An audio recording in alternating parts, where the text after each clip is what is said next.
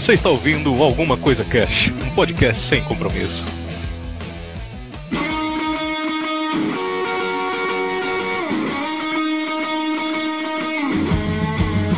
Olá, senhoras e senhores. Aqui é o Febrini e eu só tô aqui pro Branco me chamar de analfabeto musical de novo. Olha a treta. Desejo altas tretas. Eu, eu só tô vendo em, em qual minuto eu vou chamar, porque é questão de tempo.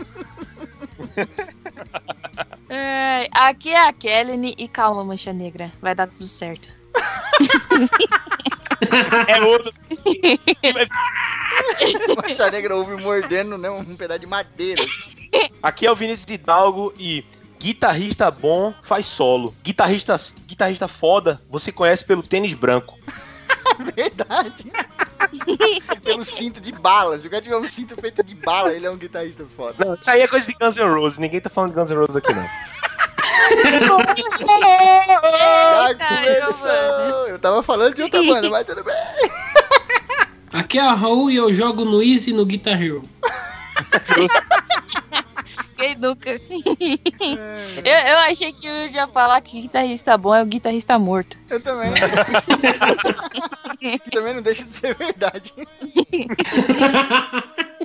Aqui é o Marcelo Vulgo Branco e hoje é dia de rock, bebê. Olha aí. Muito bem, senhoras e senhores, estamos aqui reunidos para falar sobre os deuses da guitarra. Olha aí. Sonoplastia, Sonoro em né, 10 cara? Pô. Hoje vamos bater um papo aqui, falar um pouco sobre alguns guitarristas que marcaram aí o rock and roll e marcaram as nossas vidas e tal. Se a gente não falar do guitarrista que você gosta, manda e-mail, comenta e tal, e provavelmente a gente vai xingar alguns aqui no programa. Ah, esse programa vai ser polêmico, cara. Vai ser Eu achei polêmico. que, eu achei que o Febrini Não ia vai falar. nada. Eu achei que o Febrini ia falar. Se você. Se a gente não falar do guitarrista que você gosta, pau no seu cu. eu já tava falando uma bola do Space, caralho, fuleiragem. Ai, muito bem, mas a gente vai trocar essa ideia sobre esses guitarristas fodas e também do Tom Morello só depois. Eita!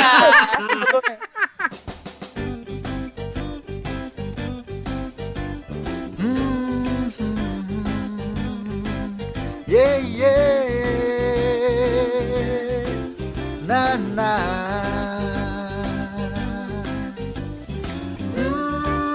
Hum, Vamos descansar. Vou te dizer, pode acreditar. O programa já vai começar. Estamos de férias, nós merecemos.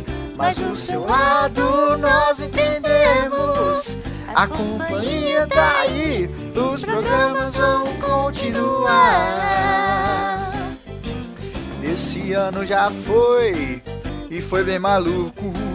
Mas o que o Batman de Pernambuco, isso não tem sentido, eu sei bem. Foi só pra não rimar com He-Man. E os e-mails você continue a mandar. Yeah.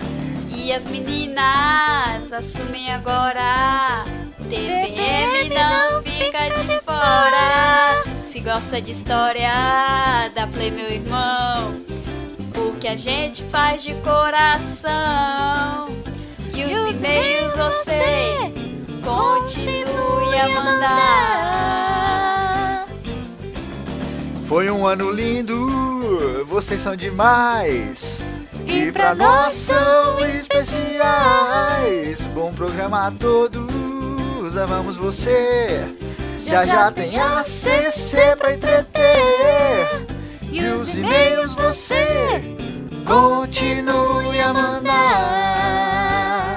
Yeah! Se você ouviu, o nosso valeu. E se você sorriu ou algo aprendeu, nós fazemos isso tudo por você. Ano que vem tem mais a CC. E os e-mails você continue a mandar. Acabou. Isso é vai ficar.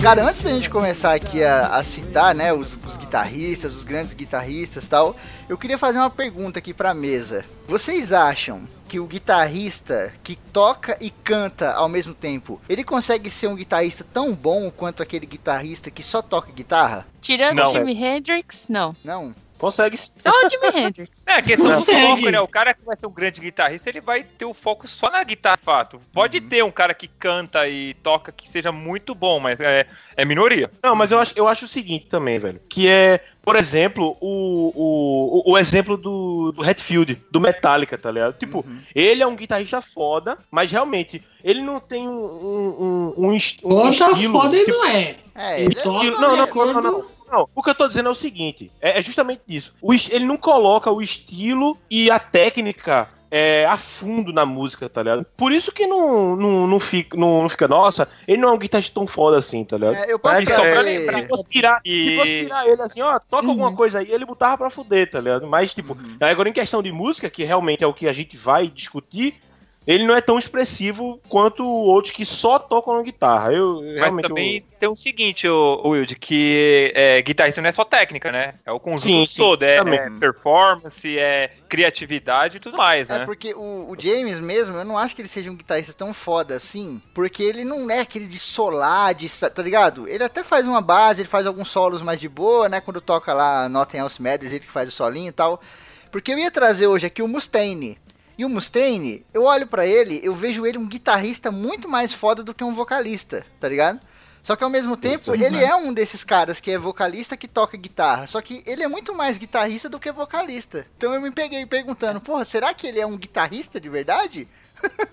Ah, ele é, ele é um grande guitarrista, ele inovou muito. assim, Ele tem a voz do Pato Donald, claro, né? Mas, Sim. cara, o que ele trouxe, assim, ele trouxe especialmente pro thrash metal, assim, meu, é, o que ele contribuiu é, é- não tem como negar, sabe? Sim, tem a questão também da melodia e da velocidade, né, cara? Ele é um cara muito rápido, muito melódico, né? E quando você combina essas duas coisas, porra, dá um som fantástico, né?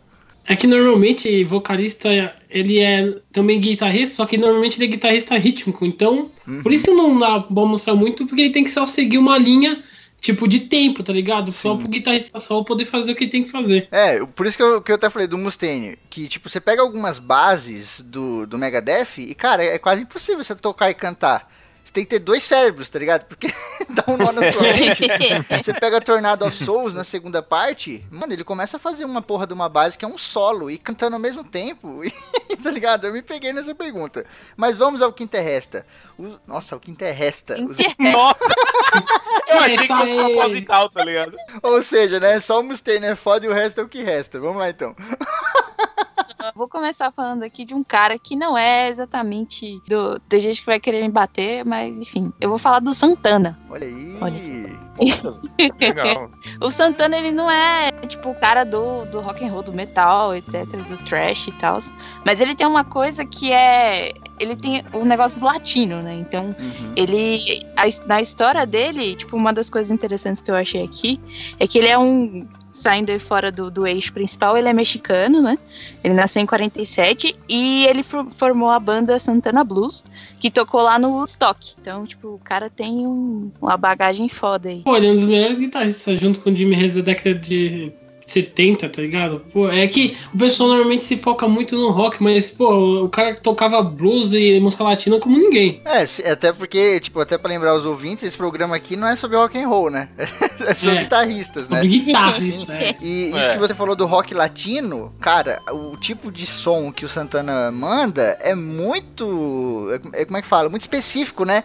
Você ouve Pois em é. qualquer lugar, você já fala, caralho, isso aí é um rock and roll latino, né? Não, pô. Começa a tocar a música, por exemplo, samba, samba pati, tá ligado? Uhum. Você olha assim, putz, isso é um, é um guitarrista, mas, cara, você vê que o estilo é diferente. Você vai olhar assim, Santana, ah, pô, já dá pra ver, tá ligado? A, a- toda a bagagem dele, de onde ele veio, tá ligado? Escrita na música, tá ligado? Na, na guitarra. O, o pai dele era mariachi lá no México, né? E depois que eles se mudaram, Olha eles foram aí. pra Tijuana primeiro Uhum. e depois eles foram pra São Francisco.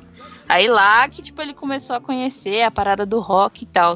Mas sempre ele não. Ele, ele meio que nunca esqueceu, né? Aquela raiz dele, aquela coisa Uhum. do, do mariachi. Tipo, Sim. você tem ali o, aquele CD dele, que é o Supernatural, que é o mais famosão aí que levou nove Grammys. Tipo, igualou com, igualou com o Michael Jackson, sabe? O cara não é pouca coisa. Então, meio que. Sim.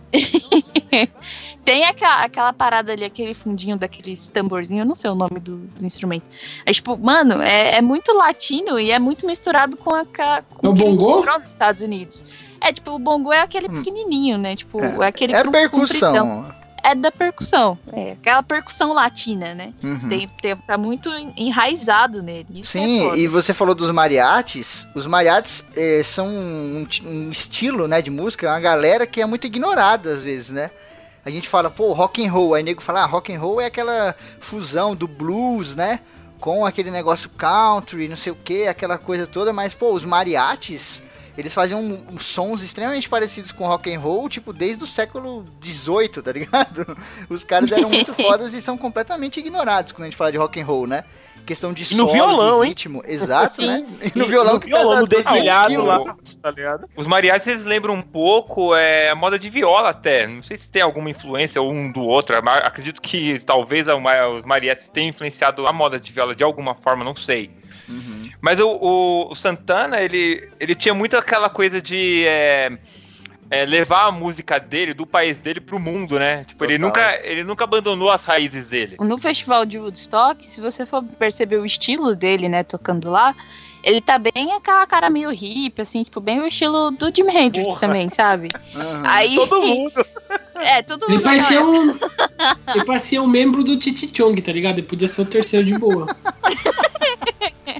Mas o. Mas depois, quando ele foi ficando mais velho, assim, ele, tipo, vai entrando numa onda de. Não, porra, eu sou mexicano, eu sou latino, eu tenho que trazer isso. E até a roupa e o estilo dele, o bigodão ali, é tipo, é Uhum. muito mais Sim. mexicano. Aham. O Santana, ele faz muito, tipo, uma, um esquema de parceria, né? Ele faz muito parceria com a galera. Eu acho isso super importante, tá ligado? Eu tenho, tenho um cara que eu sou super fã, ele não é um dos guitarristas fodas, eu vou só dar o exemplo, que é o Bruce Springsteen. Eu adoro ele, sabe? A presença de palco dele é muito maneira. Tipo, o cara tá feliz, tipo, sempre. Faz 200 anos que o cara tá no, né, em turnê e ele tá feliz o tempo Não, ele, é- todo, ele é né? foda. Ele Sim, é foda mesmo. E eu vejo o Santana meio que no esquema dele, de parceria, né?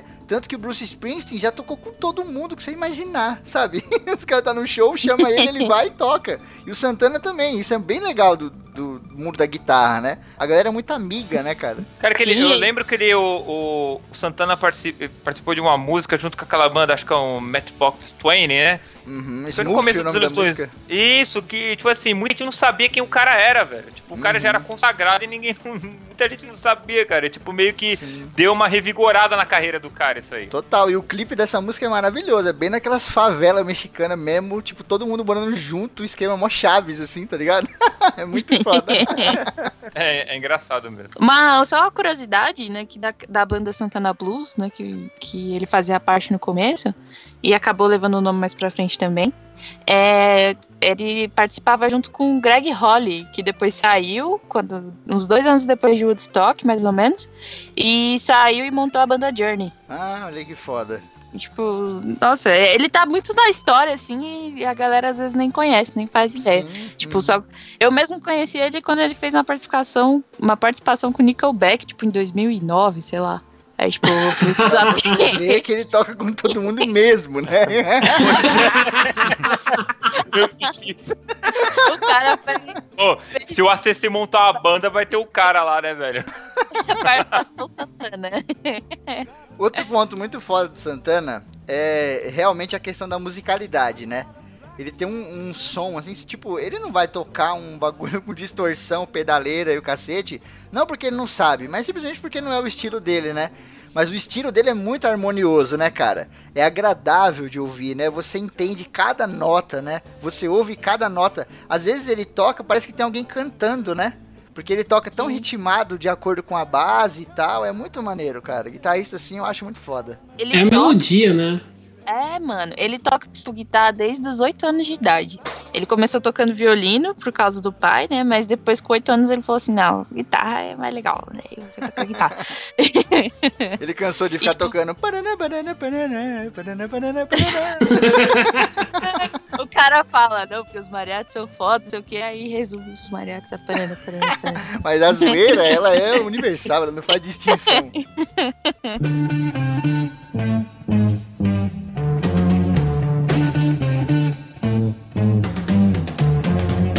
Guitarrista que eu vou falar agora, ele é o Michael Rommel. Que é o seguinte, a, a minha lista assim de, de guitarrista pa- é, puxa muito pro lado progressivo, psicodélico, tá ligado? É, eu sempre eu sempre viajei muito nessa parte, tá ligado? E cara, quando eu descobri a banda Symphony X, que é uma banda de metal progressivo e tal, e cara, é, primeira, primeira vez assim que eu, que eu escutei um solo tão.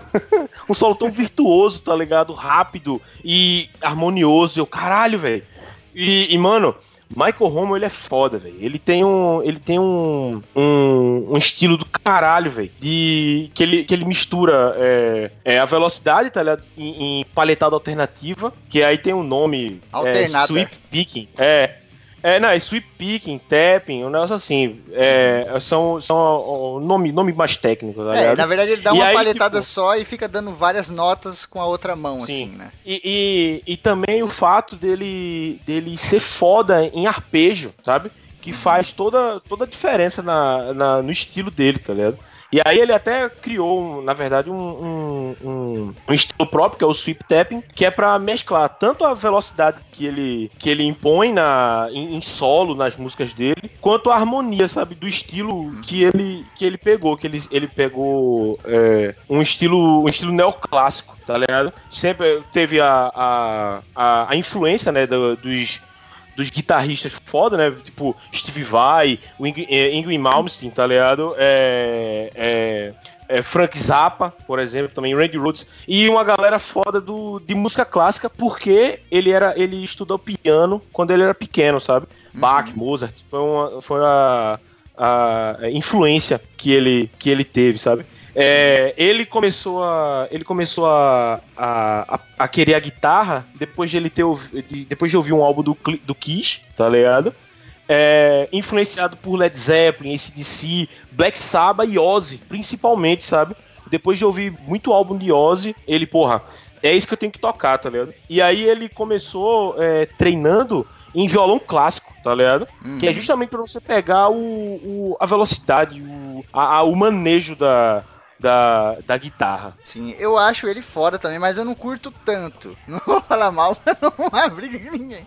Mas eu não curto Opa! tanto, sabe por quê? Não é, cara. É porque eu já vi muito guitarrista que toca nesse estilo. Que os caras tocam muito rápido, sabe? E o som é muito maneiro tal.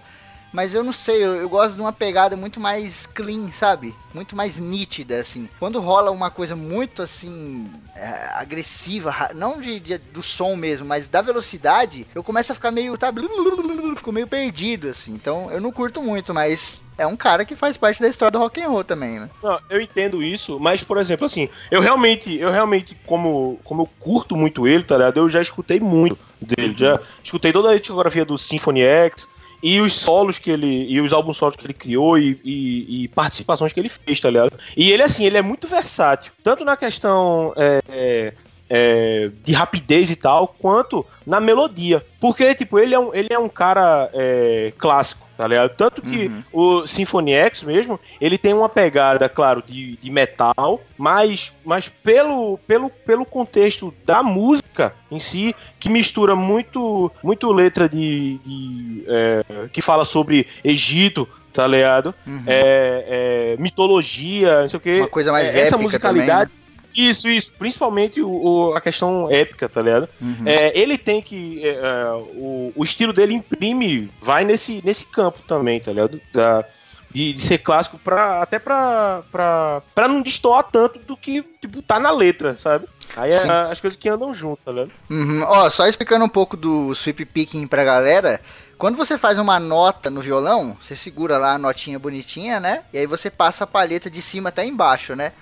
Essa técnica é você fazer esse mesmo esquema de passar a palheta de cima até embaixo, fazendo aquele vran. Só que você não segura a nota, você faz um solo ao mesmo tempo que você passa para baixo.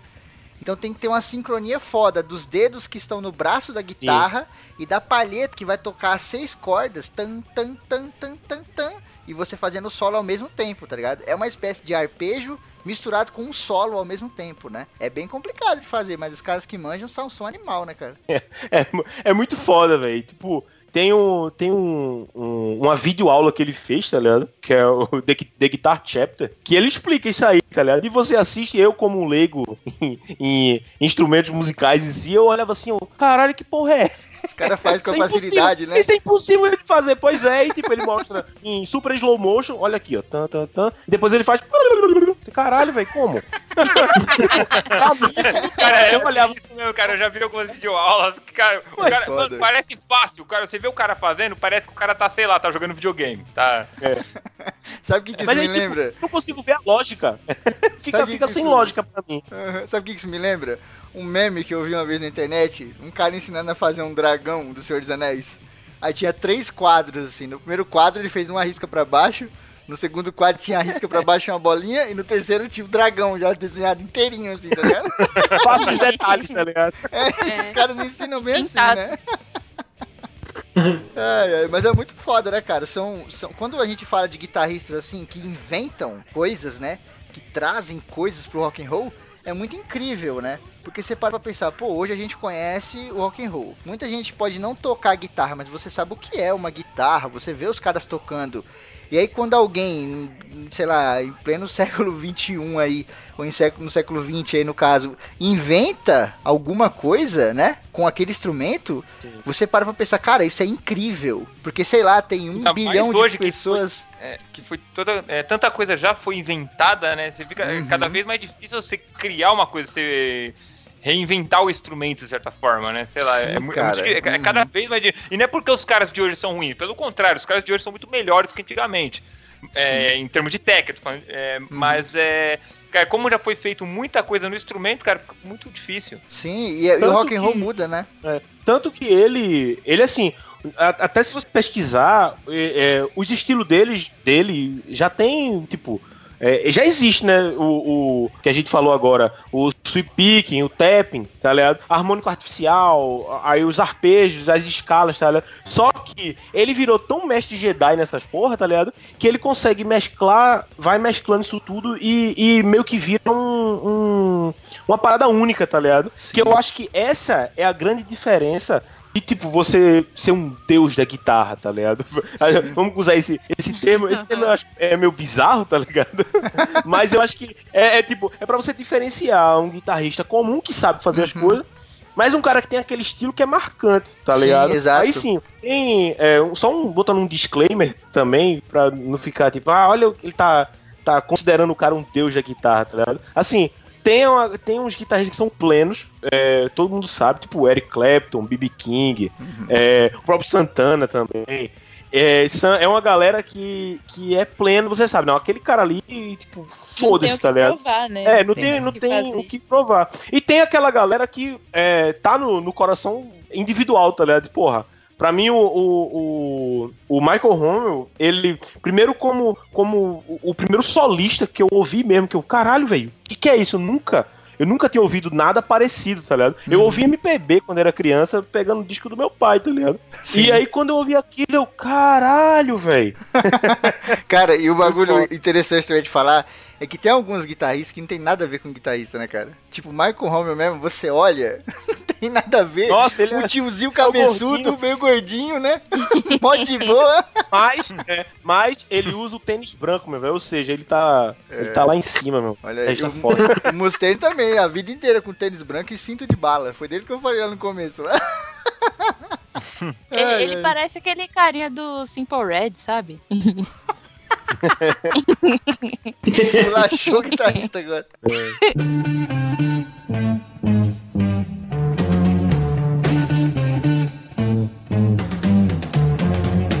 O guitarrista que eu escolhi é, é o Ed Van Halen, ou como os Ele é guitarrista e fundador, né? Junto com o irmão dele, Alex Van Halen, da banda Van Halen. Fundador do rock and roll, né? Puta que pariu. é, cara. E assim, ele começou querendo tocar é, bateria e teclado, só que, né? O, o irmão dele também é, to- começou a tocar guitarra e teclado também. Só que aí deu o inverso, tá ligado? O irmão dele começou a tocar melhor bateria, ele falou, ah, foda-se, vou começar a tocar guitarra. Aí ele começou a tocar guitarra e ficou bem melhor do que ele tocava a bateria, né? Uhum. Aí decidiram fundar a banda.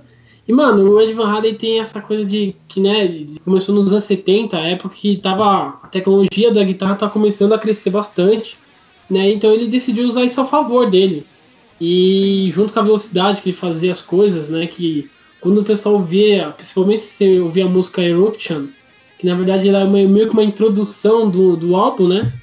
Pô, você fica pensando, que caralho, imagina o pessoal nos anos 70 ouvindo isso e falando, caralho, que porra é essa que ele tá fazendo, tá? Chapado de ácido até o talo, né, cara? Ouvindo essa Com porra. certeza. Modus operandi dos anos 70, É. tá ligado? O nego ia pra puta que pariu e voltava, né, cara? E a pessoa É. careta ouvia e falava, nossa, não tô entendendo nada. Cara, ah, meu irmão, é que você não tá na vibe. você não tá inserido no contexto, né, né? Olha, eu não sou nenhum grande fã de Van Halen e tudo mais, né, mas na boa, cara, o Ed Van Halen eu acho, na minha opinião, o maior de todos, cara. Porque ele inovou tanto, ele criou tanta coisa que é usada até hoje. Hoje em dia tem muita coisa, técnicas assim que o que a, que a galera melhorou, né, incrementou e tal, mas ele trouxe tanta coisa para o mundo da guitarra, cara. Que eu, eu tenho amigos que tocam, né? Tem um amigo meu próximo que é guitarrista também que ele fala que meu, o, é, o que ele trouxe, assim, tipo, o legado que ele, que ele vai deixar, assim, depois de morrer e tal, cara, é, é- não tem como comparar. É- É. Ele realmente é o maior de todos. Ele, ele Depois de morrer, muito... o cara tá vivo até hoje, tá louco? Não, não, eu tô falando, no dia que ele morrer, digo. No Ah, dia, tá. deixa eu- no dia que ele morrer. A unha Bate deu um na pulo aí, da cara. cadeira dele, né? Meu Deus! Já foi no Google lá no Globo.com. Mas ó, a primeira guitarra dele foi ele que construiu o branco. Então, ele manjava muito Então, pra você de ver, guitarra, pra né? você ver o nível do cara, né? Exato, que é uma coisa também que a gente tem que levar em consideração quando a gente fala de guitarrista, que é o quê? Que são as guitarras. As guitarras, elas evoluíram muito, sabe? Pô, você pega solos hoje em dia, cara, eu toco um pouco de violão, já toquei muita guitarra na minha vida, e, meu, tem guitarra que a corda é enfiada dentro do braço. Você só precisa relar. Esses power metal aí, essas por, tipo, aquele Dragon Force Dragon lá. Force. Exato. meu, a, guitarra do maluco, ele assopra e ela encosta na traste. Você pegar uma guitarra da década de 60, né, cara? Ou até antes lá, aquelas violãozão bizarro. Bagulho tem dois dedos de distância entre a corda e o braço, mano. Não tem como você ser rápido, porque você tem que apertar aquela Você- porra, né? Você tem que pegar uma serra elétrica, tá ligado? Pra... É interessante que o Febrinho falou, né, que ele construiu a guitarra, que não sei se antes dele, ou tipo, que eu não se me engano é de 77, o Van Halen lançou o primeiro álbum, ou 76. Que quem foi que deu o Van Halen, deu sim, mostrou o Van Halen pro mundo foi o Gene Simmons, que foi produtor do primeiro álbum que eles fizeram, né. Sim. Aí, que é o nome da, do, da guitarra dele, né? Tem uma marca. Eles tornam uma marca, que é o famoso guitarra signature, né? Que o pessoal fala. Que são aquelas guitarras que é tão conhecida por uma pessoa, por um guitarrista, que tipo, né? Aquela guitarra que só, só ele toca. Sim, tem várias aí- hoje em dia. O Slash com a Les Paul, né? O, o Zac Wild com aquela. Putz, esqueci o nome. Aquela que é branquinha, que tem tipo um alvo, né? Ela é branca e preta, É. vai fazendo uma espiral assim pra fora. E aí ele tem que o nome da guitarra dele é Frank Caster, né? Sim, Que é, é uma brincadeira com a Fender Stratocaster que ele foi que ele usou pra fazer o corpo da, da guitarra, né? É, os caras chamam de Frankenstein a guitarra, né? Porque foi um. o corpo foi de uma guitarra e o braço foi de outra, né? Ele pegou o corpo ali da Stratocaster e pegou o braço da Maple, né? Aí fez uma guitarra, os caras, isso aí é um Frankenstein. Isso aí não vai tocar nada. Ele, peraí, deixa eu subir ali do palco ali que eu tô aqui. Deixa eu tocar aqui, Eruption. Caralho! O maluco tocava tanto que inventava, mano. O nego falava que inventava no palco, assim, ia sair na poeirinha pra longe dele, assim, tá ligado? Aí ele tem muita influência do blues, né? Colin Wolf, Robert Johnson, Sim, né? esses- Então ele tem, ele- isso ajudou bastante ele, porque né, o blues ele tem essa coisa da melodia que ele, ele meio que colocou na música dele, só que ele aumentou a velocidade do que o blues fazia, né? Sim, é, porque, pô, a gente tá falando de um guitarrista aí da década de 70, né? Então as influências dele, não, tipo, não tinha tanto rock and roll assim pro cara, né, pegar e se influenciar, né, cara? O bagulho tava meio que no, entre aspas, no começo, né? Você pega um cara que começa uma banda hoje em dia, mano, ele tem tanta banda pra se influenciar que dificilmente ele vai, né, escolher o blues lá no começo de tudo, né? O cara gosta do Metallica, o cara gosta do, sei lá, do ACDC ou uma coisa do gênero assim, vai querer se inspirar nisso, né? É. E aí, é, na, na maioria dos guitarristas, acho que da década de 60 e 70, possivelmente também um pouco das 80, começo, se, se em vários, vários guitarristas de blues, né? Porque eu acho que era que o, a música que tinha mais técnica, né, se for pegar até aquela época, né? A origem né, dos músicos de blues, geralmente ela, eles são caras que estudam muito a música, né? Então, meio que vem muito do clássico, que foi parar no blues, e aí, tipo, quando você ouve, o blues é uma música muito completa por conta disso, pela formação dos caras e a influência do ali do, do popular. E aí depois, quando essa galera veio, pegar aquilo ali como inspiração é tipo é, é, meio que, que natural, né? Sim, é consequência, Porque, né? Sim, que é o que veio depois, logo depois. Uhum, sim. Normalmente, é, normalmente um estilo novo, ele nasce dessa galera que, que tipo, que estuda mesmo, tá ligado? Uhum. Porque, tipo, veio o, o rock, aí o, aí o blues, o jazz, pau, não sei o quê. E aí, tipo, dessa galera adiante, tanto que, assim, eu tava vendo é, uns, uns, uns guitarristas mais novos quando eu tava, quando eu tava estudando aqui pra pegar. Por exemplo, o, o, o, o Rommel, que eu falei agora, é, ou o John Petrucci, por exemplo, do, do, do Dream Theater. Eles têm aí, a- as referências dele é justamente essa galera de, de 60, 70 e 80, tá ligado? E aí, tipo, uma galera que vai, vai vir hoje em dia, ele vai ter, vai ter a, a, a, a referência de uma galera, sei lá, do, de 90 e 2000, tá ligado? Até mesmo é, o, o estilo mesmo de guitarra do Rommel, por exemplo, ele, até como o Febrino falou da questão do instrumento e tal, ele seria meio que impossível, vamos dizer assim, antes, tá ligado? Uhum. Só que aí hoje a galera vai, vai estudando, vai aperfeiçoando, vai melhorando, as coisas vão melhorando junto, e aí, tipo, nasce uma, uma parada completamente diferente, tá ligado? Sim, é O total. metal progressivo, é, um metal, pro- um metal progressivo, como a gente conhece hoje, como. Vou botar, vou botar o exemplo de Dream Theater, que eu acho que é mais conhecido pra galera. Toda, aquele, toda aquela, aquela velocidade, aquela complexidade, tá ligado? Virtuose é, é, é, é- provém de um, de um estudo imenso de décadas, tá ligado? Sim. uhum. pra trás. Pink Floyd mesmo, né, cara? Pink Floyd muita Porra. gente ouve e não entende porra nenhuma. Por quê? Porque é uma colcha de retalhos de referências e de estudo e de coisas que já existiram, né, cara?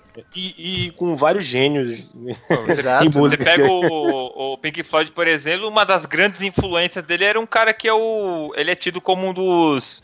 é, os pais da música eletrônica, que é o Stockhausen, né? Que o, o Richard Wright tinha muita. que é o tecladista, né? Ele tinha muita influência de um cara que um cara que não tinha nada a ver com rock. O cara era maestro, só que ele tinha esse foco aí em fazer sintetizador e tal, assim, mexer com essas paradas meio eletrônica. E você vê como, a, como, a- como, a, co- como o Febrino falou, essa coxa de retalhos que era o Pink Floyd, né, cara? Tipo, era, era um rock e tal, só que tinha uma influência totalmente nada a ver, velho, com rock. Sim, sim. é, Não é uma coisa tão linear assim, né? Às vezes a galera tá acostumada a ouvir uma coisa muito linear, né? Introdução, primeiro verso, refrão, segundo verso, refrão, final, solo, acabou a música, né? Mas não, os caras E o trazem, né, uma o- sequência doida. Só dois últimos adendos que, tipo, como o, o Branco falou, e até que trouxe várias técnicas que foram usar posteriormente, né? Uma dessas várias técnicas é que é com a escala diatônica, que vai, tipo, parece tipo um, uma mão meio que puxando, tá ligado? Como se fosse uma escala pro céu. Como Tá é? ligado? Como é? Ele- Repete aí. É, é, como é que tu falou?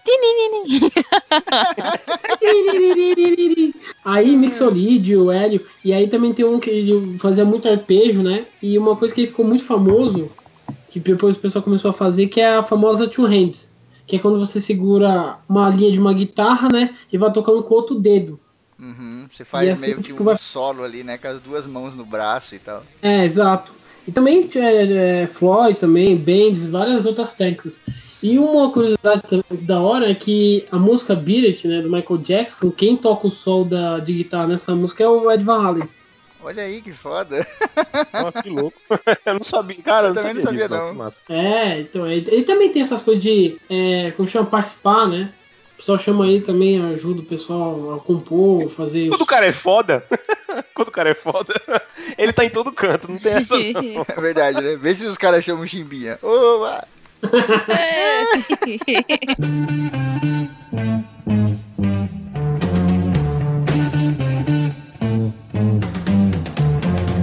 É o outro grande grande guitarrista é o Frank Zappa, que ele, ele- desde criança ele já tinha contato com a música. Eu- ele fez um- uma apresentação tirando música de uma roda de bicicleta quando ele tinha 9 anos, cara. Você vê o, o- como que era o nível do cara, velho. Num É programa foda. de TV. Daí ele foi estudando música e tal, ele acho que ele era um classe média alta e tal, assim. um- um- Ele se formou, só que ele, ele se formou maestro, só que ele decidiu ir pro rock. E ele focou justamente na guitarra. E aí ele, cara, ele foi trazendo muito experimental. O, Zappa ele tem muitas fases, né? Ele tem uma, uma fase mais progressiva, tem uma fase tipo mais rock, tem uma fase até meio eletrônica. Tipo, pega, por exemplo, lá, aquele disco Jazz From Hell, é uma fase. É um disco de muita coisa eletrônica. Enfim, tipo, o Zappa ele lançou mais de se- 60 discos, assim, de- lançava dois, três discos por ano, às vezes um disco, é, dois discos duplos, três discos duplos, assim, no ano. Você- o- o ele produzia demais, tanto que ele até.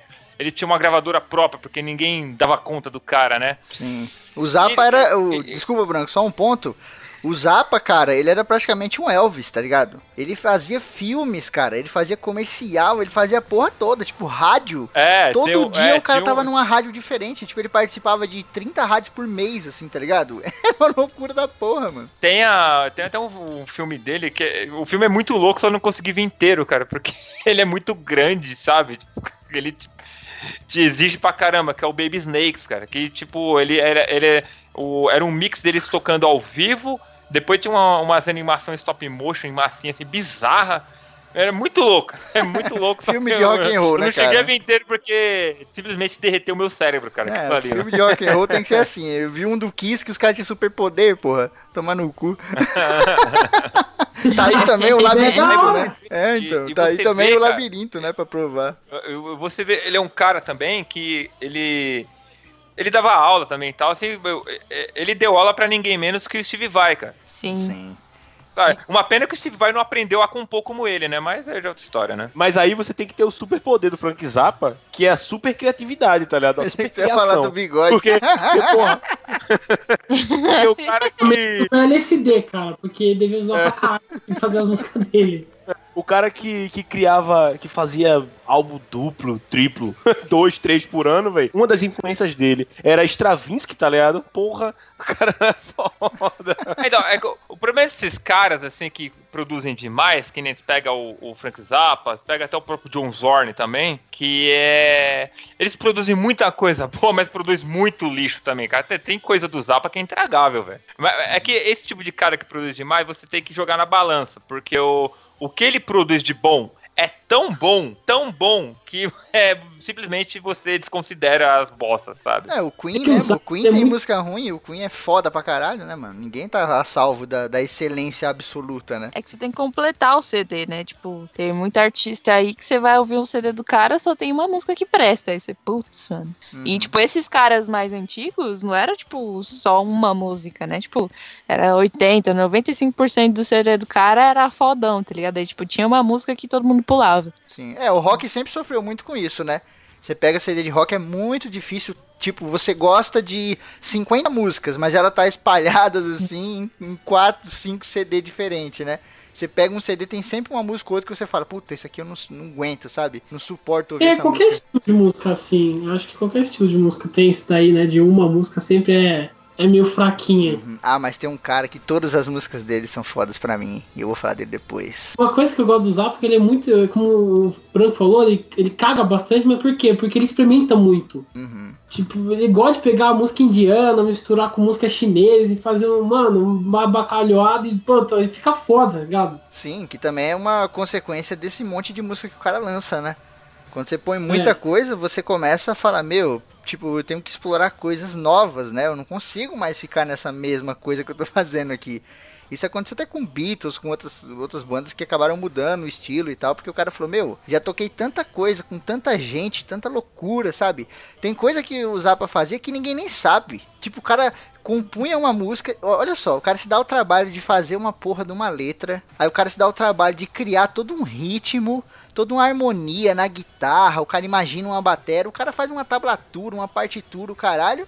E tipo, guarda ou joga fora. o cara não se dá nem o trabalho de mostrar pra ninguém. Esses caras que É, criam também. e compõem, eles são muito loucos, né?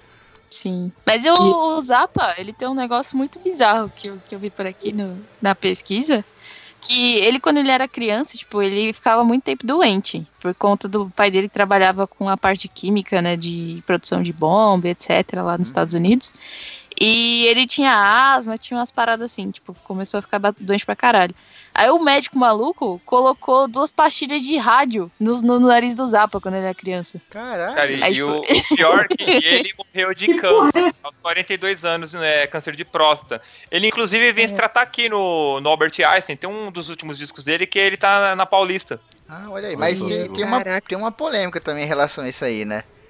De que Uhum. nego falando que, pô, se tivesse visto antes, tinha como salvar, não sei o quê. E por outro lado o pessoal fala, meu, não era, não era a mesma coisa que tem hoje em dia em 2016, né? De tratamento e etc. Tem toda uma polêmica em cima disso aí. Ah, que- não, é, então, era outro rolê, velho. Não É. tinha a tecnologia de É. hoje. Sei lá, Sim. acho que era muito, é, era muito mais difícil de tratar, né? Sim, sim, Sim. Até alguns nomes da própria música BR aí, né, cara? Que os caras às vezes tinham câncer, tinha AIDS, alguma porra assim, não tinha nem o que fazer, né, maluco? Os caras falaram, ué, vamos fazer o quê? Não tem nada, né? Coquetel, esses bagulho que tem hoje aí que salva muita vida, era uma coisa que ninguém nem imaginava, ou era super Não tinha restrito, É, acesso, então, né? é, você pega o mesmo caso, por exemplo, o Cazuza. O Cazuza assumiu que tinha AIDS, cara, deu dois anos, o cara foi pro saco, velho. Uhum. Sim. Não tinha como, não tinha esses coquetéis que tem hoje aí. Tem Não, já começa o cara vive 20 anos depois, aí o cara fica de boa. Já começa pelo preconceito, né? Aí depois não tem tratamento. Aí fodeu. o cara faz-. Mano, não posso fazer nada. É, ainda mais no caso do Cazuza específico. Tinha o preconceito, não tem o tratamento. Ele mesmo já não queria, porque o Cazuza, vamos lá, o cara era porra louca total, né, É. mano? Ele falava, mano, foda-se, então, eu vou viver a minha também. vida, eu não vou ficar enfiado numa porra do hospital. Eu quero, prefiro morrer em dois anos do que ficar 20 anos no hospital. O Cazuza tinha esse pensamento, né?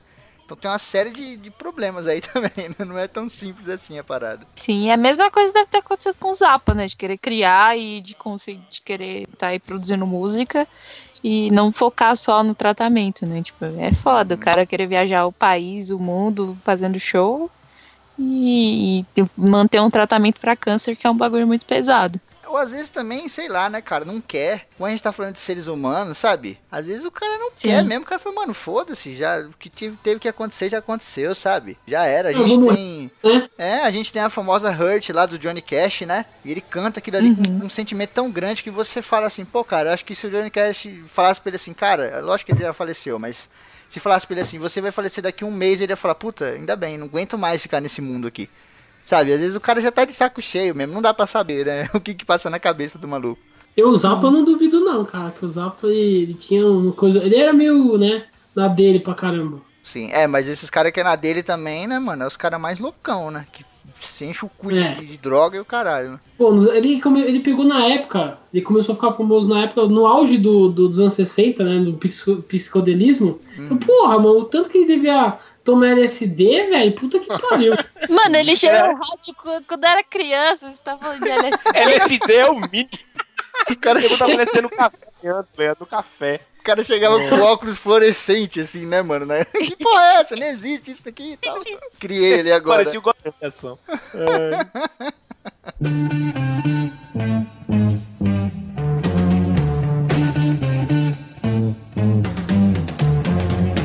Vou falar aqui agora de um guitarrista, mas na verdade primeiro eu queria chamar a guitarra dele, que o guitarrista é tão foda que a guitarra dele tem um nome. É a nossa querida Lucille. Eu vou falar aqui de B.B. King, cara.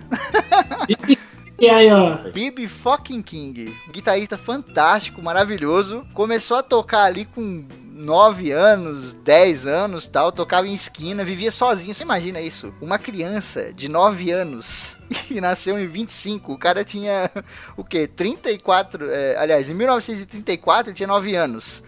Um negro, criança, em 1934, morando sozinho. Tem ideia disso?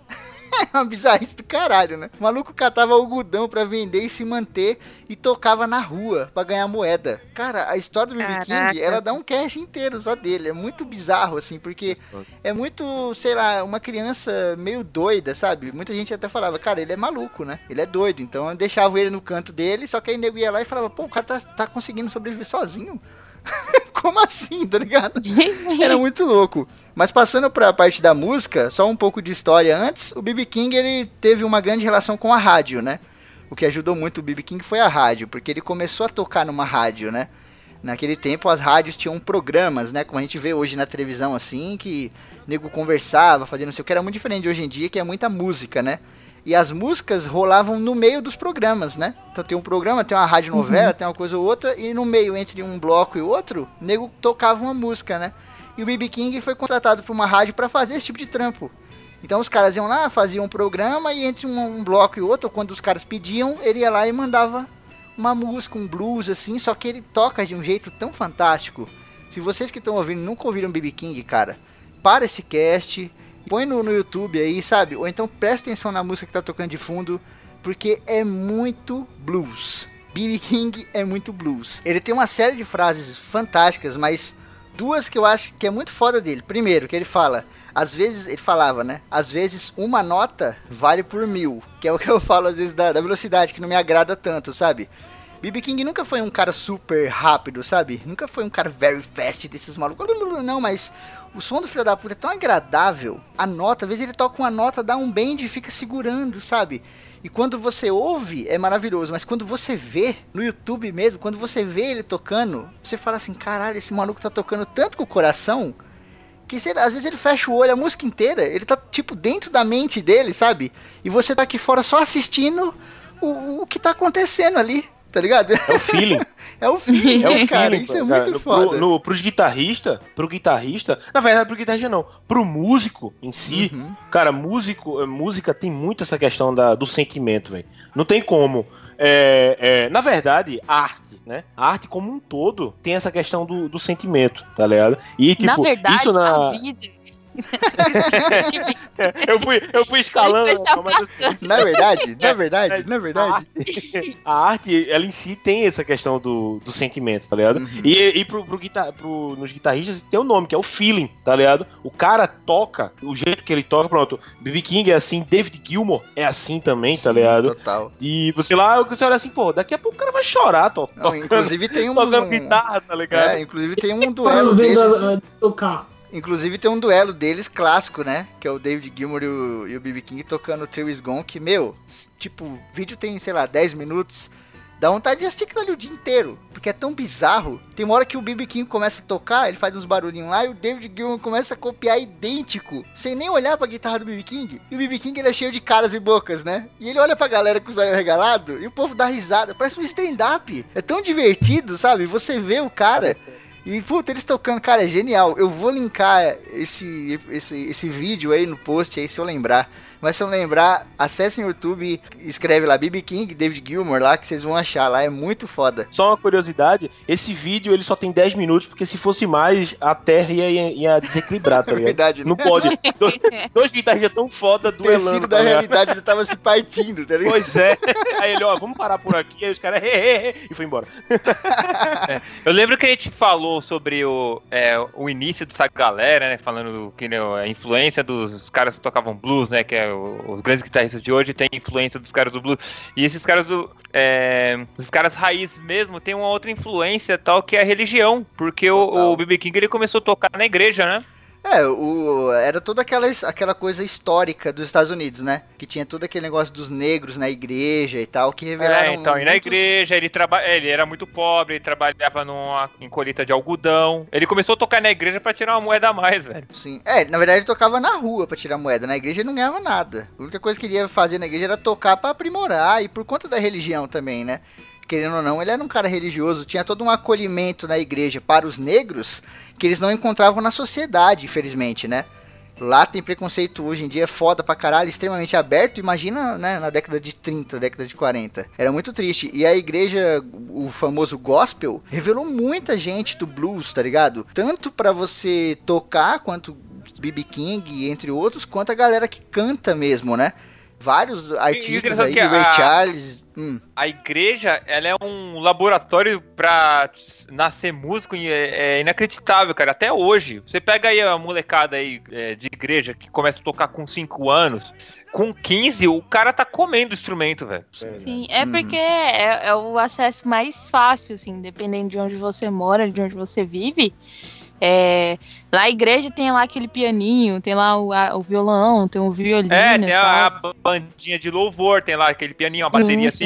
aquela guitarrinha velha. Pra- É bem aqui no Brasil, a gente tem lá a, a CCB, né, que é, que é famosa aí pra galera de orquestra e tal.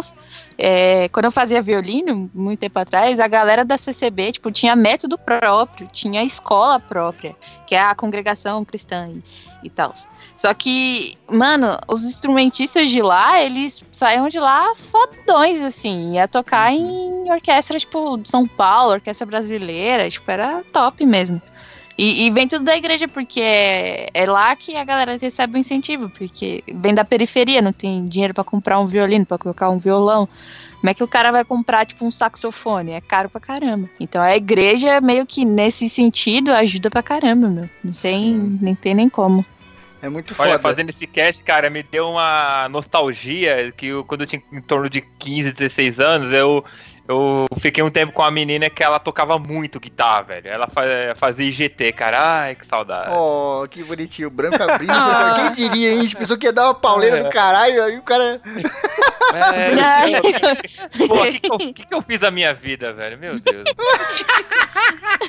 Aí o branco termina o cast, vai ligar pra mina, é a mina, oi, ele, oi. Lembrei hoje de você. Faz- faz- maluco. Aquele famoso WhatsApp, oi sumida, né? Ai, cara, só pra fechar, a Lucille, que é a guitarra do BB King, né? Ela tem uma história muito foda. Tem gente que fala que é lenda, não sei o que, mas, cara, ele foi tão fantástico e ele fez tanto pela música que eu, que eu quero acreditar que seja verdade, tá ligado? Que ele tava tocando lá num lugar no Arkansas, tocando lá um, um salão de dança tal, porque ele levava o blues, mas ele levava uns blues mais animados também, e ele dominava outros estilos de música, né? Tocava até rock and roll, essas pegadas rockabilly, e o BB King mandava isso aí café da manhã pra ele, não tinha dificuldade nenhuma. E aí tava um frio do cacete no lugar, malandro. Os caras acenderam uma porra de um barril de querosene no meio da pista de dança. E aquela porra começou a aquecer o ambiente, ok, né? Aquele frio. Dois caras começaram a brigar, saíram na mão, derrubaram essa porra. Negócio espalhou no palco, cortina, porque, né, antigamente tinha muito aquelas cortinas vermelhas assim atrás do palco. Começou a pegar fogo no estabelecimento, maluco. Todo mundo desesperado, um vai e vem do caramba, empurra, empurra. Derrubaram o BB King. BB King nu- nunca foi um cara magrinho, né? Então, derrubaram ele de cima do palco. Ele se esparramou lá embaixo no chão e aquela gritaria, todo mundo correndo. Ele acabou correndo junto. Quando ele chegou lá fora, que ele olhou assim, só tava a alça da guitarra pendurada no pescoço dele. E ele falou: Caralho, é a minha guitarra. E ele voltou lá pra dentro, o bagulho pegando fogo. Foi lá no palco, se fudeu todinho, se queimou inteiro. Pegou a porra da guitarra e saiu. Aí lá fora, ele tava lá, né, sendo atendido pelos médicos do caralho, e olhando pra guitarra assim, tipo, caralho, consegui você, não sei o quê. E os dois caras que estavam brigando, tava do lado dele falando com a polícia, né? Explicando que tinham sido eles, aquela coisa toda, não sei o quê. E os caras estavam brigando por causa de uma porra de uma mina que nem tava ali no rolê, chamada Lucille. E aí o Nossa, Mimi que King botou velho. o nome da guitarra dele de Lucille. E, cara, ele tocou essa Caraca. guitarra durante anos. É uma guitarra azulzinha, a coisa mais linda do mundo, sabe? Ela deve existir ainda. Não, não sei se ela tá em museu ou alguma coisa do gênero, ou tá com a família dele. Mas, cara, Ele tá no museu. É, deve estar em museu. Mas pra fechar, a, a última frase que ele, que ele falava aí direto e tal, que ficou marcada, foi tipo: Você pode tocar guitarra, mas você não pode tocar blues. Porque o blues você não toca, o blues você sente. E, meu, isso pra mim é a definição de um guitarrista, tá ligado? Você tocar a música, tá bom, qualquer um toca. Agora você sentir a música que você tá sentindo te faz um guitarrista, tá ligado? BB King pra mim é genial, velho. Nossa. Verdade. Todo mundo em silêncio agora. Respeite, respeite, né, mano? Tem uns caras que é respeite.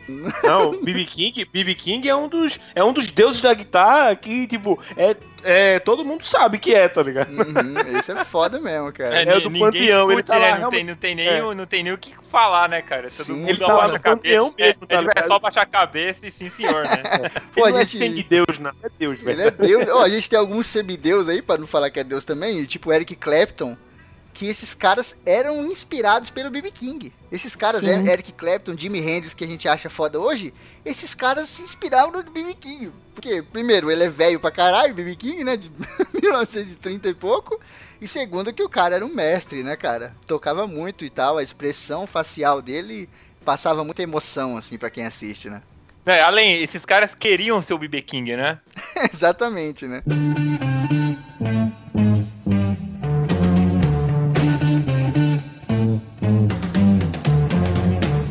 Muito bem, gente. Então eu vou falar aqui do Johnny Allen Hendrix, também Olha conhecido aí. como Jimi Hendrix. Já Mano, o som, né? Você fala o nome do cara, você já começou a ouvir o som, assim. Tomar no cu. Isso é uma magia desgraçada, né, cara? Ai, mano. O, o- a parada mais foda, assim, do, do Jimi Hendrix, que eu, que, eu, que eu parei pra ver, assim, que eu não sabia, além do, do fato dele tocar guitarra fodamente com, e ser canhoto, é, tipo, a história de vida dele, cara. Tipo, ele... Quando ele era criança, o primeiro contato dele com a música foi quando ele achou um ukulele no meio do lixo. Tipo, ele saiu pra pegar é, reciclável, tipo, catar latinha assim, tipo, no, no lixão com o pai dele encontrou um ukulele com uma corda. O ukulele já tem quatro, ele só tinha uma. E ele ficou... e aí ele ficou, tipo, encantado, sabe, com a parada. E, e aí depois, com... Depois de ter encontrado o ukulele, alguns anos depois, ele conseguiu juntar 5 dólares e conseguiu comprar uma guitarra velha, usada, sabe? E a partir daí ele começou a tocar. E, tipo, putz, mano, aí você começa a ver a história do cara. Isso dava um cast, tá? Eu, Sim, eu- não, eu não- dá um cast total. Sim, a, a- tipo, a história dele é muito sensacional. Enfim. a avó dele era Cherokee, então é, tem muita coisa aí de, de- dele respeitar os Estados Unidos, a origem dele, né? do- da- ali do- da história local, muito por conta da avó dele também. E essa ligação dele aí com o Woodstock, as coisas da, da vibe paz e amor e tal, também vem, vem muito disso. É, uma outra coisa também que eu achei interessante é que ele, depois, quando mais velho, né, quando tava ali no final da adolescência, ele foi, ele se alistou no exército e, e ele ficou ali como, atuando, né, como paraquedista. E aí ele foi dispensado porque torceu o pé. Caralho. Tipo, Graças a Deus. Graças a Deus. eu eu torci minha mão, não posso pode tocar crer, mais velho. guitarra. O cara, não! Eu lembro que eu, eu ouvi há muito tempo uma história do Jimi Hendrix que, que ele tinha ouvido absoluto. É, pra quem não sabe o que é ouvido absoluto, é quando o cara ele, ele decorou todo tipo de som. Sei lá, se ele bater na mesa, ah, é Dó menor, sabe? Tipo, o cara, Uhum. O cara tem tipo, essa tem um ouvido muito sensibilidade. sensível, né? É, muito sensível. Aí ele, ele pegou uma guitarra lá toda velha, né? Tipo, toda desafinada, zoada, né? Daí ele tinha que afinar a porra da guitarra. O que, que ele fez? Ele foi até uma loja de guitarra, de instrumentos, pegou uma guitarra, dedilhou ela inteirinha, voltou pra casa e afinou a guitarra. Caralho, velho. Que foda, né, Cara, é cara? foda. Essa- essas lendas, essas lendas são muito boas, velho. Tipo, o da guitarra do B.B. King, essa do, do Jimi Hendrix agora. Isso é muito foda, velho. Sempre é tem, foda. tá ligado?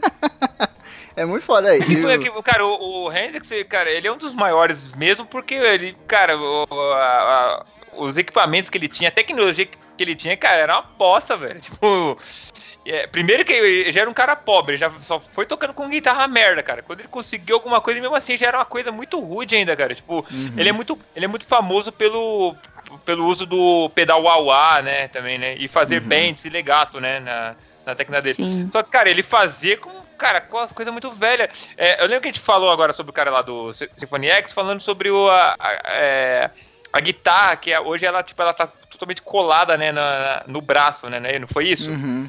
Sim. Cara, você vê como que era outra época, era outro rolê, ele preferia tocar com as, com as cordas altas, cara. É foda, né? Que doideira da É, porra. porque- até porque ele era, ele era um cara muito alto, ele tinha 1,84 e as mãos dele eram muito grandes, alcançava.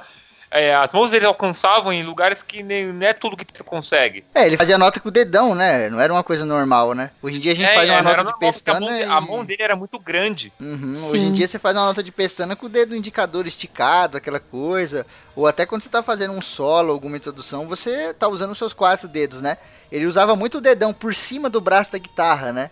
que é muito bizarro. Ele usava- Cara, é muito louco, velho. Aham. É muito louco. E, tipo, por isso que ele gostava tanto da, da Fender Stratocaster lá, que, é, que virou a marca dele, né? Uhum. Porque ela tinha o braço mais fininho. E, tipo, o cara tinha uma mãozão, uma mãozona, assim. E até eu acho que ele usava o dedão, tanto porque.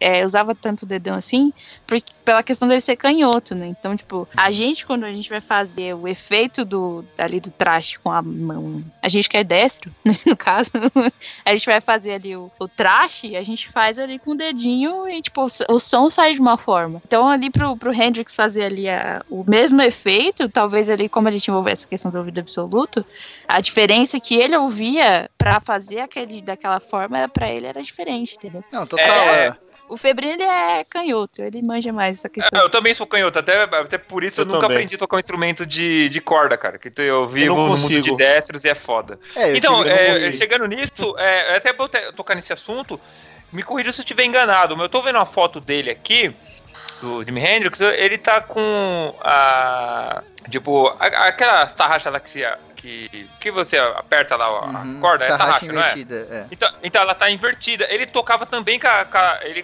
tocava com a guitarra de destro também, não tocava? Então, é que. tipo que, é não, que... uma- o Edgar Escandurra- Escandurra do Ia faz? Não, é que tipo assim, aquele tempo não tinha tanta guitarra pra canto como tem hoje em dia. E o Jimi Hendrix também, ele não era um cara milionário, ele nasceu milionário, né?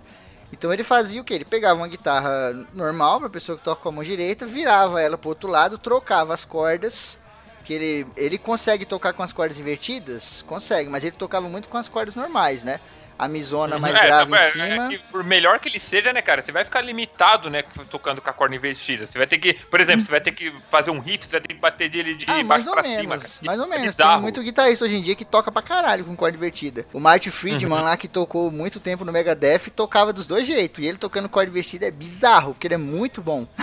ele é muito bom Não, é o próprio Edgar Candurra do Ira, cara. Sim, sim. Eu toco com É a muito guitarra. treino, né? Sim. Eu toco com a guitarra e com o violão assim também. Com a corda como se fosse pra pessoa que toca com o bra- com a mão direita, sabe? Eu viro Uhum. ela, então a pessoa que olha eu tocando vê aquela misinha mais fininha em cima e as cordas tudo de ponta cabeça. E eu aprendi assim porque eu não tinha dinheiro pra comprar violão na guitarra. Pra você ver que isso é uma dificuldade até hoje, que, que eu tenho um amigo, esse amigo, um amigo meu que eu citei que é guitarrista, Uhum. ele, é, é, eu sou canhoto, mas ele é penso pra esquerda, ele é totalmente canhoto.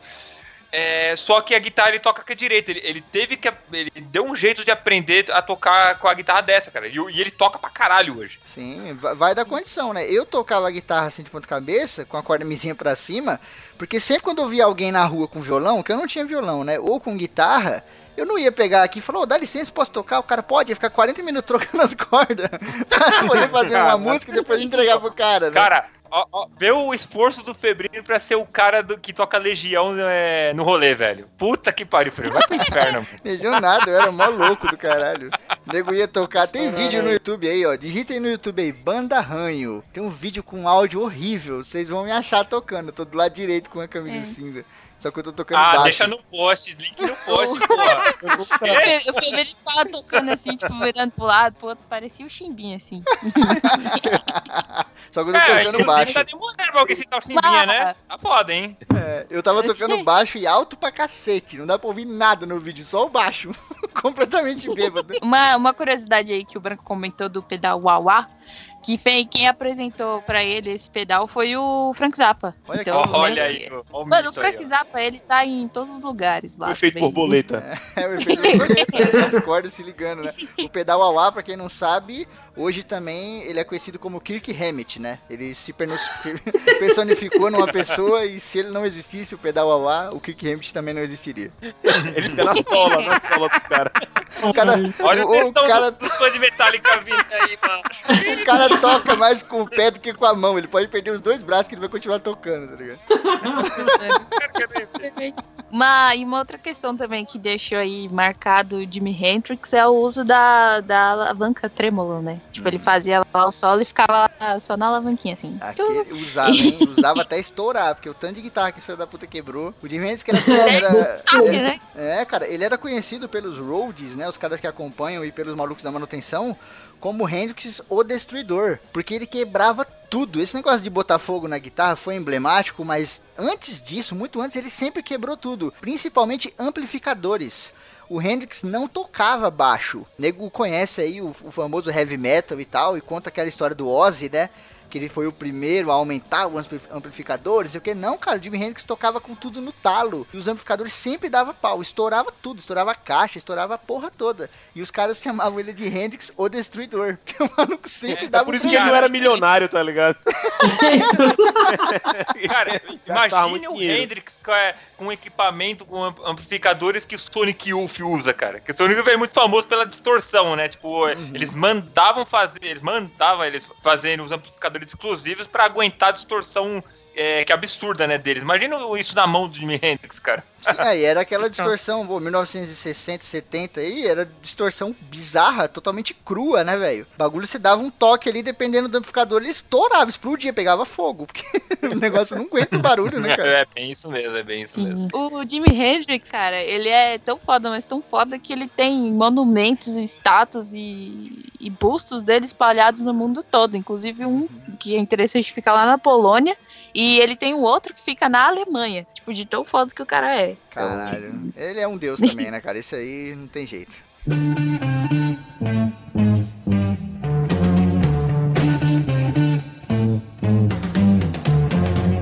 Vou puxar aqui um guitarrista foda, puta que pariu, foda pra caralho. É David Gilmour. Cara, é, tem, Eita, tem que falar Esse dele, velho. é- Falar 7 minutos de David Gilmour é sacrilégio, cara. É, sete minutos é só o tempo de um solo de uma música menor do Pink Floyd.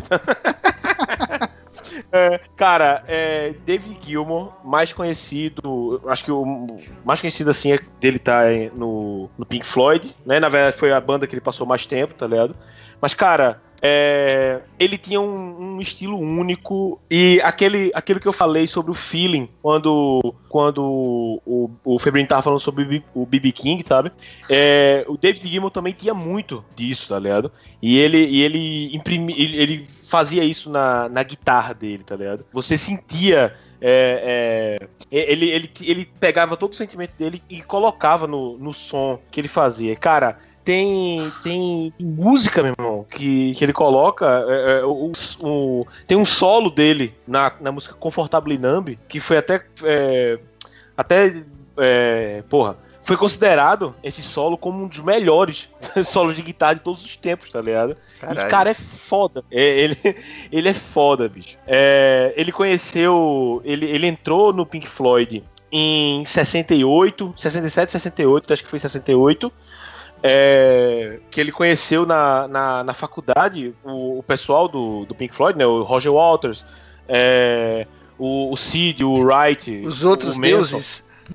É, a galera. O, o- ele conheceu lá e, cara, dali, velho, é, com essa formação, depois que, que ele entrou, o Pink Floyd acendeu, velho, de um jeito inimaginável. Cara, o Dark Side of the Moon, o álbum, foi tão vendido que ele foi. Ele, ele permaneceu por mais de 20 anos entre os mais vendidos. Que a, a M, a, a, a, a produtora, a gravadora, né, teve que fazer fábrica pra produzir esse álbum exclusivo, tá ligado? Caralho. De tanto que a galera comprava, velho. Caralho, isso é muito foda, velho. Os caras é foda. e- e- pois é, velho. E, porra, ele tem todo o. o ele é britânico, tá ligado? Que até é um, um outro viés, assim, de, de, da questão musical, tá ligado? Tem muito aquela Uhum. questão. Tem muito o viés americano e o viés britânico. País tá do rock, né, cara? Pois é. E, e, ele, e ele tem a, a, a, parte do, do psicodelismo, tá ligado? Psicodelismo, progressivo, é, esse é o, é, é, é o viés dele, tá ligado? E, e ele é, é conhecido também com de- dele tocar. Primeiro que ele é um musicista foda, ele toca Uhum. um monte de instrumento, tá ligado? Qualquer coisa. Mas ele. Pois é. Mas ele. Ele toca. Ele toca muito aquela. Uma guitarra que é. Que é uma, é uma guitarra que ela fica deitada, sabe? Como se fosse um- um- uma mesinha. Uhum. tá ligado? Que vem também do Ah. blues, né? É, a lap steel. E, cara, ele coloca. Ele coloca um, um, dedal, tá ligado? E vai fazendo. Vai fazendo umas distorções lá muito louca. E, e ele também tem. é, faz os efeitos sonoros com a boca, tá ligado? Com Uhum. a- aquele, aquele tubinho e faz a, a, a guitarra cantar, tá ligado? Só que. Sim. Só que, tipo, ele é outro nível, tá ligado? Pra mim, eu imagino que, acho que pro mundo, ele é um dos deuses da guitarra também, entendeu? E não é só isso, né? O, o Pink Floyd é um dos, dos deuses da música, pra falar a verdade. Sério. Que, cara, que é uma das maiores bandas que já pisaram na terra. E você vê que a, a- a gente falou a coxa de retalhos que era, né, cara, tanta influência. Você pega pra analisar friamente o David Gilmour, ele é um guitarrista de blues. É, é muito foda. E é sem pressa, né? O que é mais interessante. Os caras faziam uma música sem pressa, né? Às vezes você ouve uma música e você vê que ela tá meio assim acelerada, uma parada tipo louca, né? E não tem tanta clareza no, no que tá acontecendo tal. Ele não, né, mano? É uma parada, você vê ele tocando Wish You Were Here mesmo. A música é romântica, tem toda aquela balada, mas mesmo assim, cara, é de uma leveza bizarra. Então, então mas é, é- é leve, só que você vê tan- é uma técnica, né, tão foda, né? Tipo, você vê que o cara toca muito mesmo, né? Sim, total. A- Até, na, até na, na carreira solo dele, que ele tem uma carreira solo é, interessantíssima. Muito melhor que a do Roger Waters, que é uma bosta. Ah, muito, muito melhor. É, o Roger Waters tipo é assim, afetado. cara, Ele foi afetado eu- pela guerra, porra.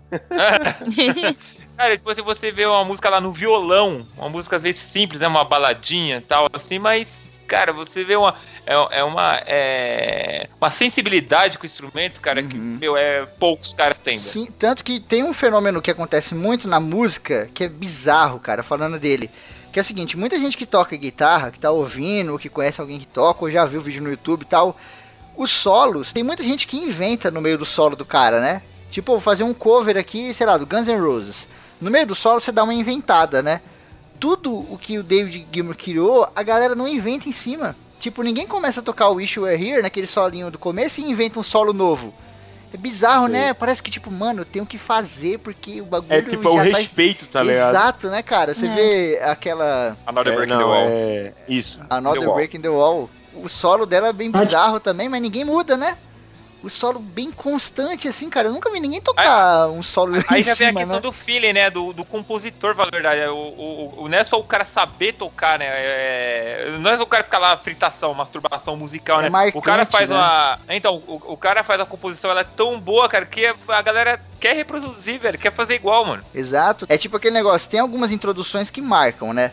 Você pega aí, por exemplo, sei lá, é... Chuck Berry. A introdução dessa Pioneiro música, né, cara, é fantástica. E ela marca de um jeito tão maluco que ninguém tem a ousadia de fazer esse negócio de um jeito diferente. Sabe? Existe um respeito louco.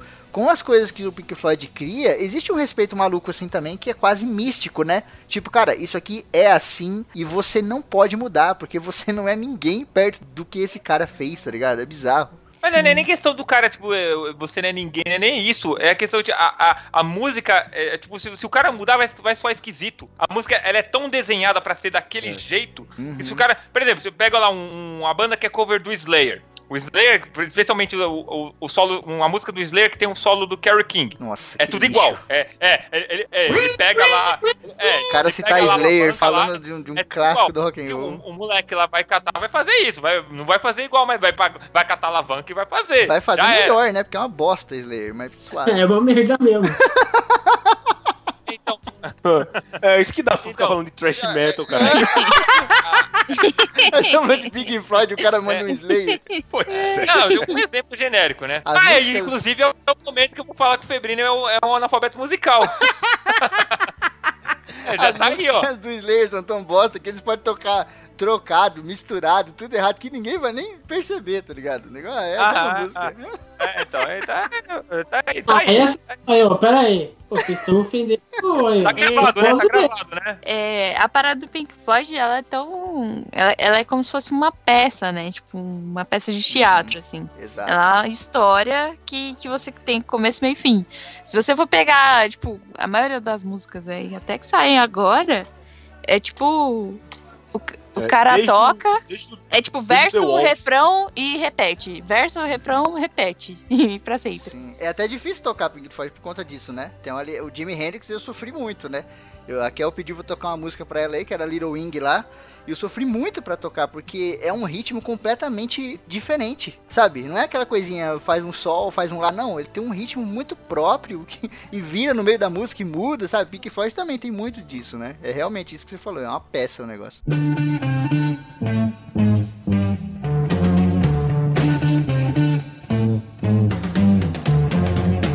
Cara, eu vou falar de um cara do metal chamado Chuck Schuldiner. Eita ou Chuck porra. Schuldiner, não sei direito como se pronuncia o nome desse cara. o Chuck para Ele- o jantar. É, é Chuck Schuldiner. É o, que ele foi o guitarrista da. Ele foi, o- e era o líder da banda Death.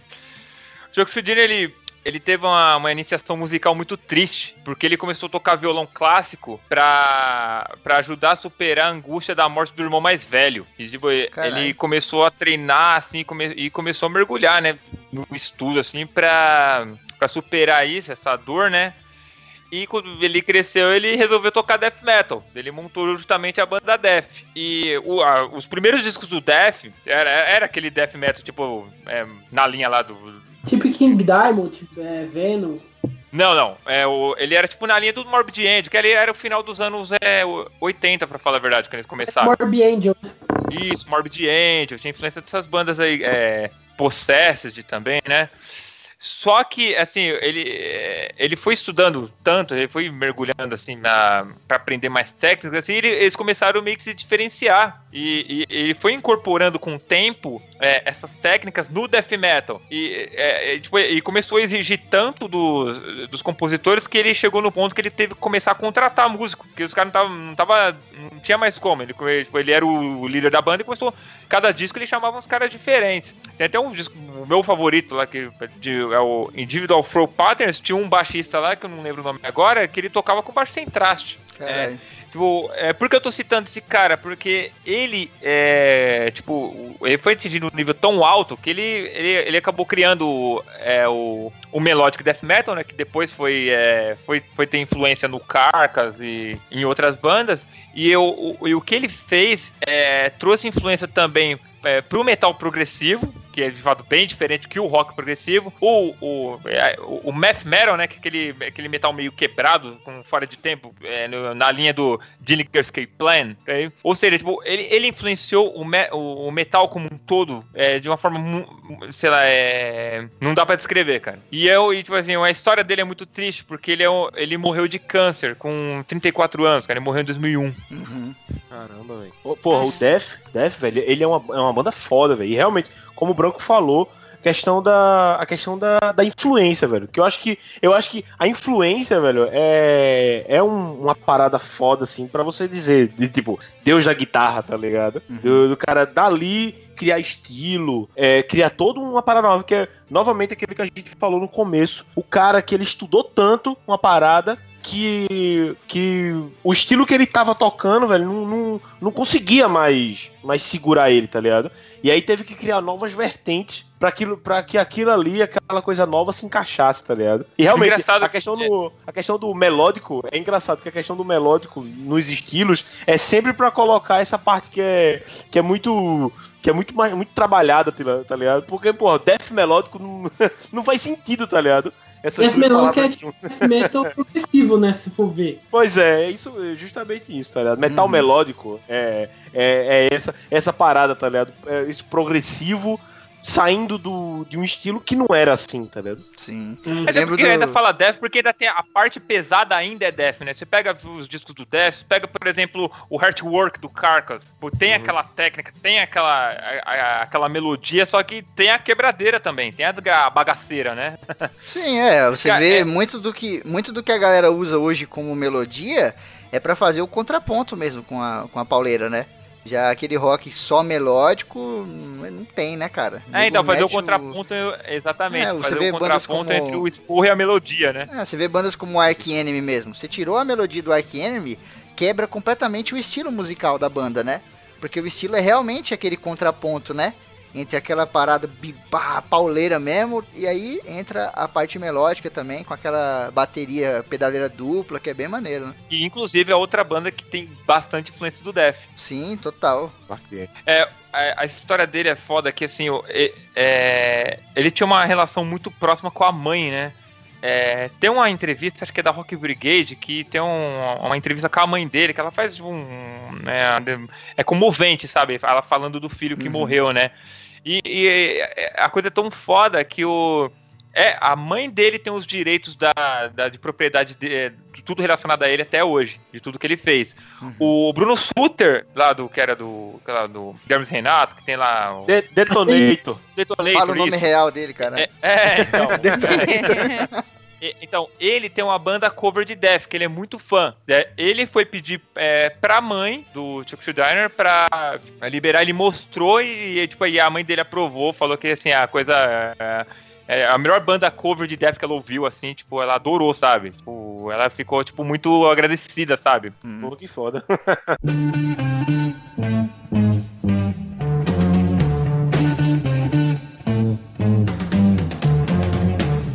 guitarrista que eu escolhi, ele é bem. Ele é recente, né? Ele chega a ser ao, ao nível semideus, que é o Joe Satriani. Puta, mestre, porra. Mestre que, tipo, ele, né, ele nasceu em 56 e não é tão, né, ele já começou a ficar mais sucesso mais da década de 80, né. E, tipo, o Joe Satriani, ele é um multi-instrumentista, né, e ele, no começo, ele não fazia muito sucesso, que é o primeiro álbum que começou a fazer sucesso dele, né, foi o Surfing with Alien, que até tem um álbum que é o, que é tipo o surf, parecido do Surfista Prateado, não sei se é o Surfista Prateado mesmo, né? E ele se tornou esse álbum, se tornou o álbum mais é, de multi-instrumento mais vendido da história, né? Que foi 10 milhões de discos vendidos. Nossa, bizarro, né, cara? Pô, e é um disco legal esse disco aí, velho. É. E ele já foi indicado a 15 Grammys também. E é interessante que ele não tem um estilo próprio, né? Ele, os, os álbuns deles tem vários estilos diferentes. Tipo, tem rock, tem blues, tem progressivo, tem música pop. Tem até um pouco de eletrônica também, cara. Então, ele não tem um estilo próprio pra se dizer assim, fala, ó, esse cara ele toca isso. Aliás, ele, né, junto com, com o Ing Malmsteen e o Pop Steve Vai, que até faz aquele G3, né? E são músicos que não tem exatamente um estilo próprio, mas acho que dos três ele é que o mais diferencia, porque o Malmsteen é mais rock, mais um clássico misturado com, quer dizer, um rock metal clássico misturado com música clássica, né, que ele gosta de misturar bastante.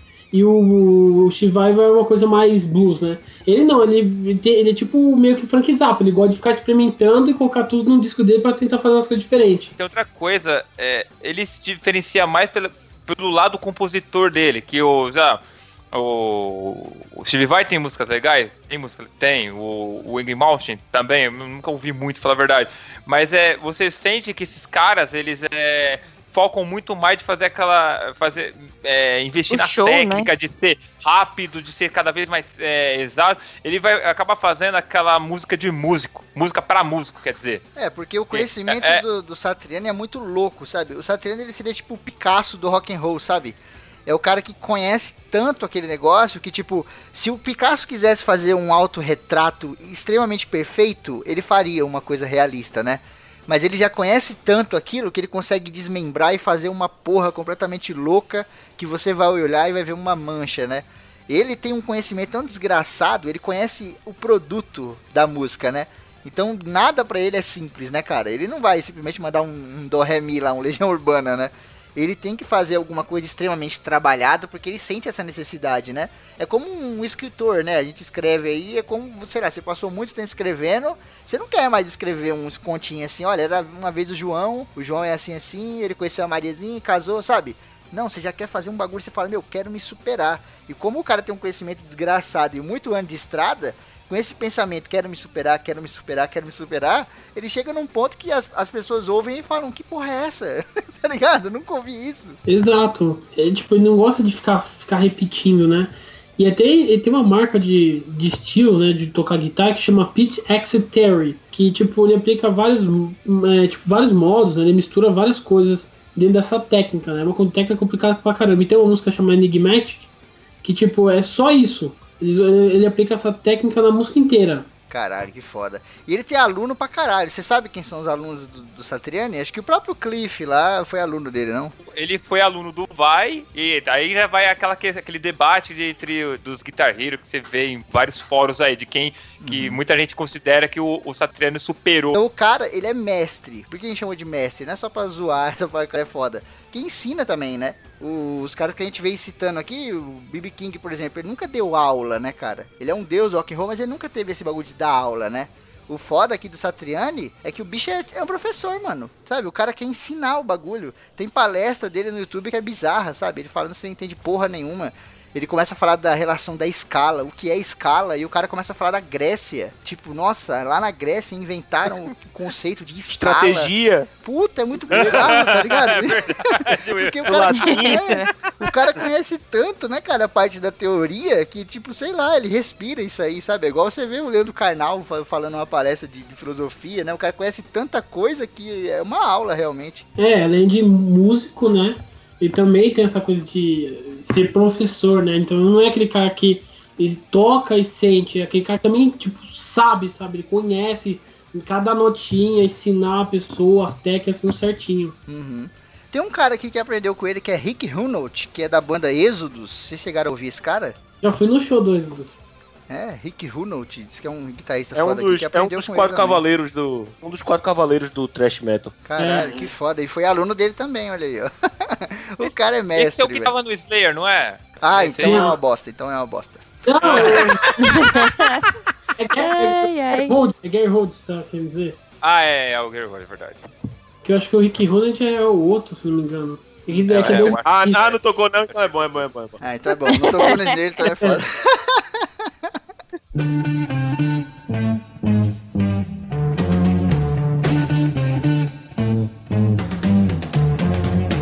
falar aqui de um, cara, que não pode ficar de fora. Lógico, vai ficar um monte de fora aí. O nego já deve estar xingando a gente pra caralho.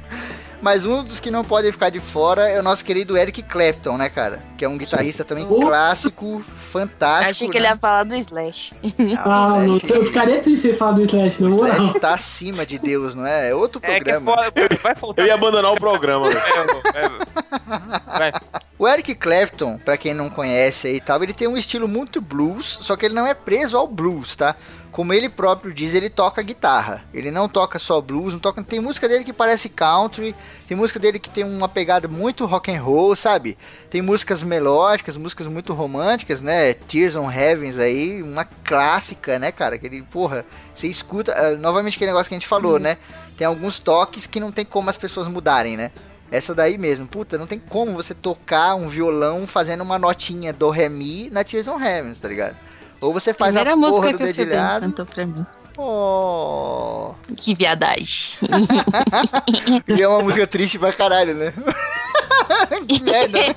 É aquela parada do filho dele e né, tal. foi- cara? Que foi o bronca. filho dele caiu pela janela, né? E ele fez É. a música pro filho dele e tal. E ele fala, né? Você vai segurar a minha mão quando eu te ver lá no céu. E o Eric Clapton sempre foi um cara muito melancólico. E na letra da música mesmo ele fala: Cause I know I don't belong here in heaven. Que, tipo, eu sei que eu não pertenço ao céu. Por quê? Porque ele sabe que ele fez um monte de cagada, sabe? Ele não é hipócrita, né? Então ele mesmo fala: Eu não vou ficar no céu nem, com- nem quando eu morrer pra ficar com meu filho. É uma música triste. E o maneiro, maneiro não, né? O curioso dessa música é que a mulher do Eric Clapton, eles estavam praticamente brigados, se separaram, tava mó merda a relação deles. Depois disso aí, acabou de fuder tudo, né? Morreu o filho e tal. Ela ficou anos, cara, sem ouvir a música. Tipo, ela ficava anos, assim, 10 anos, 15 anos sem ouvir a porra da música. E aí entrevistaram ela uma vez na rádio e ela falou, até hoje eu não ouvi. Aí os caras, não, vamos colocar aqui, não sei o que, ela, por favor, não põe. Aí os caras colocaram a música e ela abandonou a rádio, foi embora da rádio. No meio da entrevista. Cara, também os caras são muito filha da puta, né, velho? Ah, os caras são sensacionalistas, né, cara? O Eric Clapton, ele tem um estilo muito tranquilo. Você não vai ver nada power metal ali na, na mão dele, não vai ver nada ele igual um maníaco. Apesar de que ele faz algum- algumas coisas mais aceleradas, mas a pegada dele realmente é a melodia. Você escuta, e são músicas que ficam na sua cabeça. Você tá ouvindo cocaine aí agora, cara, e prepara pra ficar a semana inteira fazendo tan tan tan tan tan tan. Puta, é muito bom isso, velho. Meu irmão, É muito porque- vantajoso, né, cara? Tá ligado? É, caralho, velho, eu ouvi essas músicas, puta, Eric Clapton é muito foda, É velho. muito Lyle também é foda, cara. A melodia do Lyle é tipo, puta que pariu, mano. também, total, aham, é muito foda. O cara, Mano. o cara é conhecido como slow hand. Você, tipo, não pode esperar que ele seja rápido. É, faz sentido, né? Ele, faz, ele fez parte de uma das melhores é, trio. Como chama? Esqueci o nome que fala três pessoas numa banda, Power agora deu um branco. Power Trio. E a banda Cream, cara, que é foda pra cacete. Porra, e o, e o Yard, Yardbirds, caralho? Yardbirds, velho, era simplesmente Clapton, Jeff Beck e Jimmy Page, velho. Vai tomar no cu, velho. Olha, É, era a banda. que banda é essa? vai se fuder.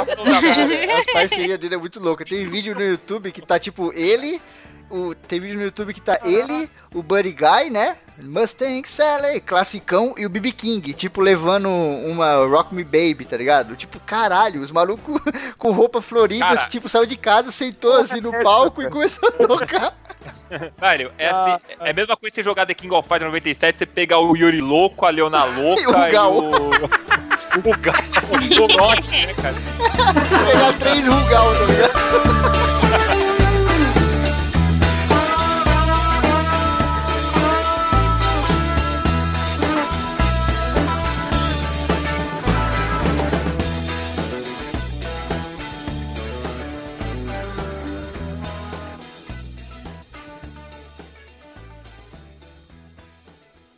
Puta, olha aqui, cara. Eu falei que o, BB King tocava lá com o David Gilmour, né? Não é, cara. É o BB King com o Gary Moore. Errou! Tem, eu tenho saber. Ó a desinformação aí, velho. É.